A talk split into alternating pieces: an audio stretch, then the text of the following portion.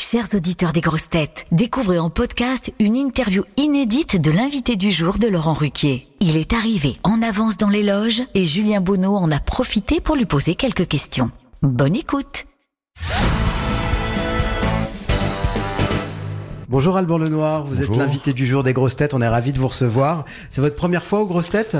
Ah oui, c'est ma première fois aux grosses têtes et quasiment tout court, euh, presque à la radio, quoi. Ah ouais, d'accord. Et qu'est-ce que ça évoque pour vous les grosses têtes? Ça évoque un truc particulier? Ah ça est, ah oui, pour le coup, ça évoque beaucoup de choses que je, re- j'ai vraiment des souvenirs d'enfance où je regardais très régulièrement euh, à la télé avec Philippe Bouvard où euh, c'était vraiment le petit, le petit rendez-vous du samedi soir, si je dis pas de bêtises, Ouais. euh, sur TF1. Et, euh, et c'est vrai que je regardais ça très très régulièrement, donc ça fait un petit, un petit côté nostalgique. Est-ce que vous connaissez un peu certaines grosses têtes? Est-ce qu'il y en a qui vous amusent plus que d'autres? Euh, aujourd'hui, donc euh, Ouais, bah, maintenant, allez, oui, euh, parce il qu'avant c'était, il y avait crois qu'il y Sim. a Max Boublil là, qui ah bah vous oui, avez bah tourné. Max, oui, j'aime beaucoup Max. Oui, c'est un, j'apprécie beaucoup Max. Il y a Jérémy Ferrari que j'aime beaucoup. Bah, il y a Euh, Jean-Philippe Janssen aujourd'hui, il y a Jean-Philippe Janssen. Roselyne Bachelot. Ouais.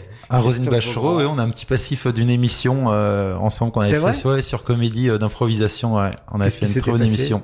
Ah bah il y a une photo qui est beaucoup ressortie où j'avais où je portais quelqu'un sur moi qui avait un peu les fesses dénudées. Euh, où Rosine a fait une très belle improvisation, mais qui s'est un peu euh, retourné contre elle, on va dire ces, ces derniers temps. Dans quel domaine Est-ce qu'il y a un domaine où on peut dire que vous êtes une grosse tête Non, je pense pas. Non, non, moi je suis acteur, donc je m'adapte à tout euh, au plus vite, mais euh, on va dire que je suis pas calé euh, dans un process exact. Alors vous êtes acteur, mais vous avez commencé comme figurant, Ouais. cascadeur. Comment on, on passe de, de figurant à, à comédien de cinéma? Ah bah je pense que tout figurant rêve de passer euh, acteur de cinéma et qu'on est tous comédiens dans l'âme et que c'est juste un passage un peu obligatoire. Euh, enfin.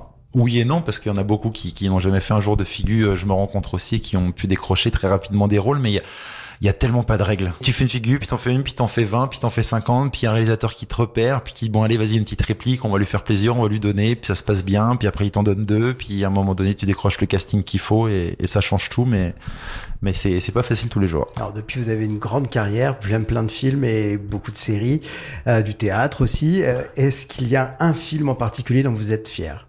Euh, un français de Diastème, ouais, qui a été mon vraiment mon premier rôle qui m'a révélé, on va dire plus à la profession qu'au public, euh, parce qu'il Ah, n'y a rôle pas eu un succès sale, mais euh, mais c'est vrai que ça a été ce film qui m'a qui m'a, enfin vraiment j'ai une grande fierté d'a- d'avoir décroché ce rôle. Est-ce que vous pouvez nous dire deux mots donc de ce second volet d'Antigang, Antigang la relève, donc qui est disponible sur Disney Plus depuis le mois d'août Qu'est-ce qui diffère de la première version? Euh, alors pas mal de choses. La première version se voulait un peu plus euh, noire, on va dire, euh, plus euh, plus adulte entre guillemets quoi. Alors que là on a vraiment eu un désir de rendre ça beaucoup plus solaire, plus familial, euh, rempli plus d'humour, ce qui était totalement cohérent en plus avec le, le diffuseur qui est Disney+.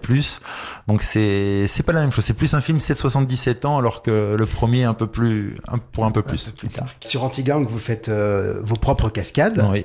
Est-ce que euh, il vous est déjà arrivé de vous blesser sur un tournage? Ah bah oui, bah ça, ça fait partie du jeu. Ça, on peut pas faire de film d'action sans, sans se blesser. Mais j'ai envie de dire, comme tout pratiquant de sport à haut niveau, à un moment donné, Et la plus grosse blessure, ça, ça a été quoi? Qu'est-ce que j'ai eu? Non, c'est plein de petits trucs. C'est des petits trucs cassés, un orteil, une côte, euh, des hématomes, euh, des, des foulures, des tendinites, et la vie quoi, la vie d'un cascadeur quoi.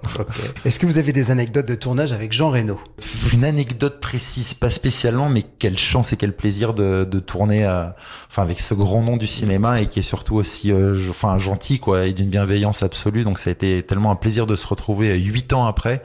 Euh, Et avec mon parcours aussi, qui, où je me suis rendu compte qu'il avait suivi, donc ça a été vraiment un, un bonheur. Mais pas d'anecdote concrète à part des bons moments. Est-ce qu'il y a un réalisateur ou un comédien, une comédienne avec qui vous aimeriez tourner bientôt? Ah, il y en a plein, il y en a plein. Là. Je disais tout à l'heure, euh, bah là on me pose la question, c'est que j'adorerais tourner avec Vincent Cassel, euh, par exemple, euh, de tourner pour euh, Tolenado et Nakash, euh, de Jacques Audiard. Euh, oui, il y a beaucoup d'envie. Hein. Après, je sais pas si elles vont être cohérentes, mais, mais l'envie est là. Bon, bon, on vous le souhaite en tout cas. Merci, on vous retrouve dans un instant dans les grosses têtes. Merci à vous. Vous aimez les grosses têtes? Découvrez dès maintenant les contenus inédits et les bonus des grosses têtes accessibles uniquement sur l'appli RTL. Téléchargez dès maintenant l'application RTL.